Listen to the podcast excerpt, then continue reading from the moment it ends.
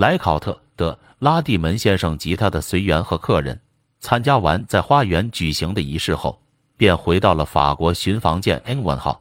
海军上将塞斯尔和船长李劳伊所在的 l e p e t r e 号船上，在回办事处的路上，伯爵怀着惊奇和钦佩，不断的讲述刚刚辞别的中国官员的尊严、礼貌、沉着和忍耐，并说：“我访问过众多欧洲宫廷，结识过他们中许多优秀的人物，但就高贵的尊严、优雅的举止和从容悠闲的作风而言，我还从没看到有谁能超越中国人。”在描述义律船长和齐善之间的一次会面时，约塞林勋爵说道：“齐善见到我们进来，就立刻站了起来，很有礼貌地迎接我们这个代表团。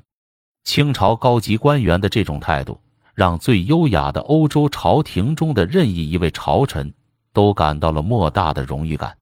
其中的一些人还有着古老的家族史。中国战神，在中国的河南庙里。”通往右电路的左边有一个大厅，里面供奉着天朝王国所有臣民崇拜的偶像——中国战神。据说这个中国战神代表了一个神话了的武士关夫子关羽。东汉王朝公元六十三至二百二十六年时期，关夫子英勇善战，在汉帝手下任重要的职务。他在平定黄巾起义的数次战役中功绩突出。关夫子英勇威严，武艺高超，在史书《三国志·三国的编年史》中这样描写他：八尺身高，然二尺，面色暗红，双唇朱红，丹凤眼，脸宽大，举止刚毅而高贵。一次，他的一只手臂中了毒箭，由名医华佗为他治疗。当华佗从他的伤口割至骨头，挤出毒液时，他继续与人下棋、喝酒。丝毫没有一点痛苦。他在黄巾起义即将平定时，与魏国三个鼎立国家之一的一次交战中不幸身亡。据说他生前常戴的特大头盔，还保存在山东省的一个寺庙里。精神偶像，除了皇族以外，孔夫子是唯一拥有世袭的人。根据王国的形式，他的姓氏孔之后是头衔公。相当于公爵，于是他被称为孔公爷。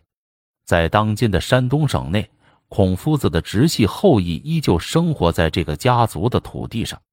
孔夫子在中国人中是唯一享有特权的人，他可以在皇帝面前就坐，每逢过年或生日都能得到皇上馈赠的一些价值不菲的礼物，这些足以表明了皇上对他的关心。英国领事 M。莫里森先生在几年前去上海的路上参观过这个古老家族的居住地，他向我描述了这个有趣的居住地和家族，说这个家族至今仍保留着他伟大祖先的遗物。中国的各个城市和地区都有孔庙，庙里既没有他的雕像，也没有他的偶像，祭坛上只放一块刻有他名字的镀金牌子。全省的最高官员会定期公开在牌位前焚香，以表达敬仰之情。就连学校也刻有这位圣人的名字，学生们早晚都需在牌位前祭拜一次。一八二七年，我在广东拜访了西班牙传教士阿米尔特，他谈到在北京时，说孔夫子的后裔名叫孔丘汉，曾赏脸拜见了他。孔丘汉是孔夫子的七十一代传人。也许是世界上有根可循的最古老家族。他是一位谦逊乐观的人。传教士对他的评价是：知识渊博，但绝不自负。与孔夫子同期的哲学家孟子，据说也有后裔。他的家族也居住在山东省，而且与孔夫子家族居住地相距不是很远。像他们这样的两个人物，世界上其他国家是不可能同时出现的。千百年来，他们的教条从没间断的被传教和推崇，他们的教会成为众多人的指南，他们对全球三分之一人口的影响至今丝毫没有减弱。庆祝活动，中国人为了烘托节日的气氛，每年都会举行庆祝活动，例如游行、唱歌、赛龙舟。到了晚上的时候，整条街上都张灯结彩，让人眼花缭乱。如果你要问这些活动有什么意义，他们会很机智的回答你：“这是和平菩萨关于神的事情。”偶尔，我们也会从一位很有学问的人那里知道一些关于这方面的一个很长的传说，这样我们会觉得很满足。其中的许多节日是有历史考证的，如龙舟这个最古老的节日，追溯到公元前三百年。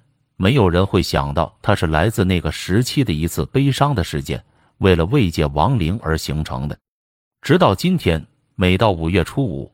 四海之内的三亿多中国人都在为之举行庆祝活动。公元前三世纪中叶，中国生活着一位名叫屈平（屈原名平）的政府官员。他是一位极有才华的人。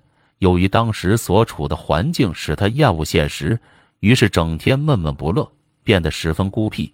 渐渐的，忧郁占据了他的心灵，使他结束了自己的生命。临终时，他写下了辞别赋。但不知什么原因，却没有流传下来。通过诗歌，我们可以看到他当时如何对待病态的心理，感受到他写完颂歌，怀抱石头投入汨罗江的那一时刻的心情。每到他忌日的那一天，附近一带的居民们就会划着船，船上挂着亮丽的明灯，去江边慰藉死者的亡灵。这已成为了当地人们的风俗，直到今天演变成全国性的。现在每到五月初五那天，全国各地的河里都会被像蛇一样长的船只覆盖着，上面插着绚丽的彩旗。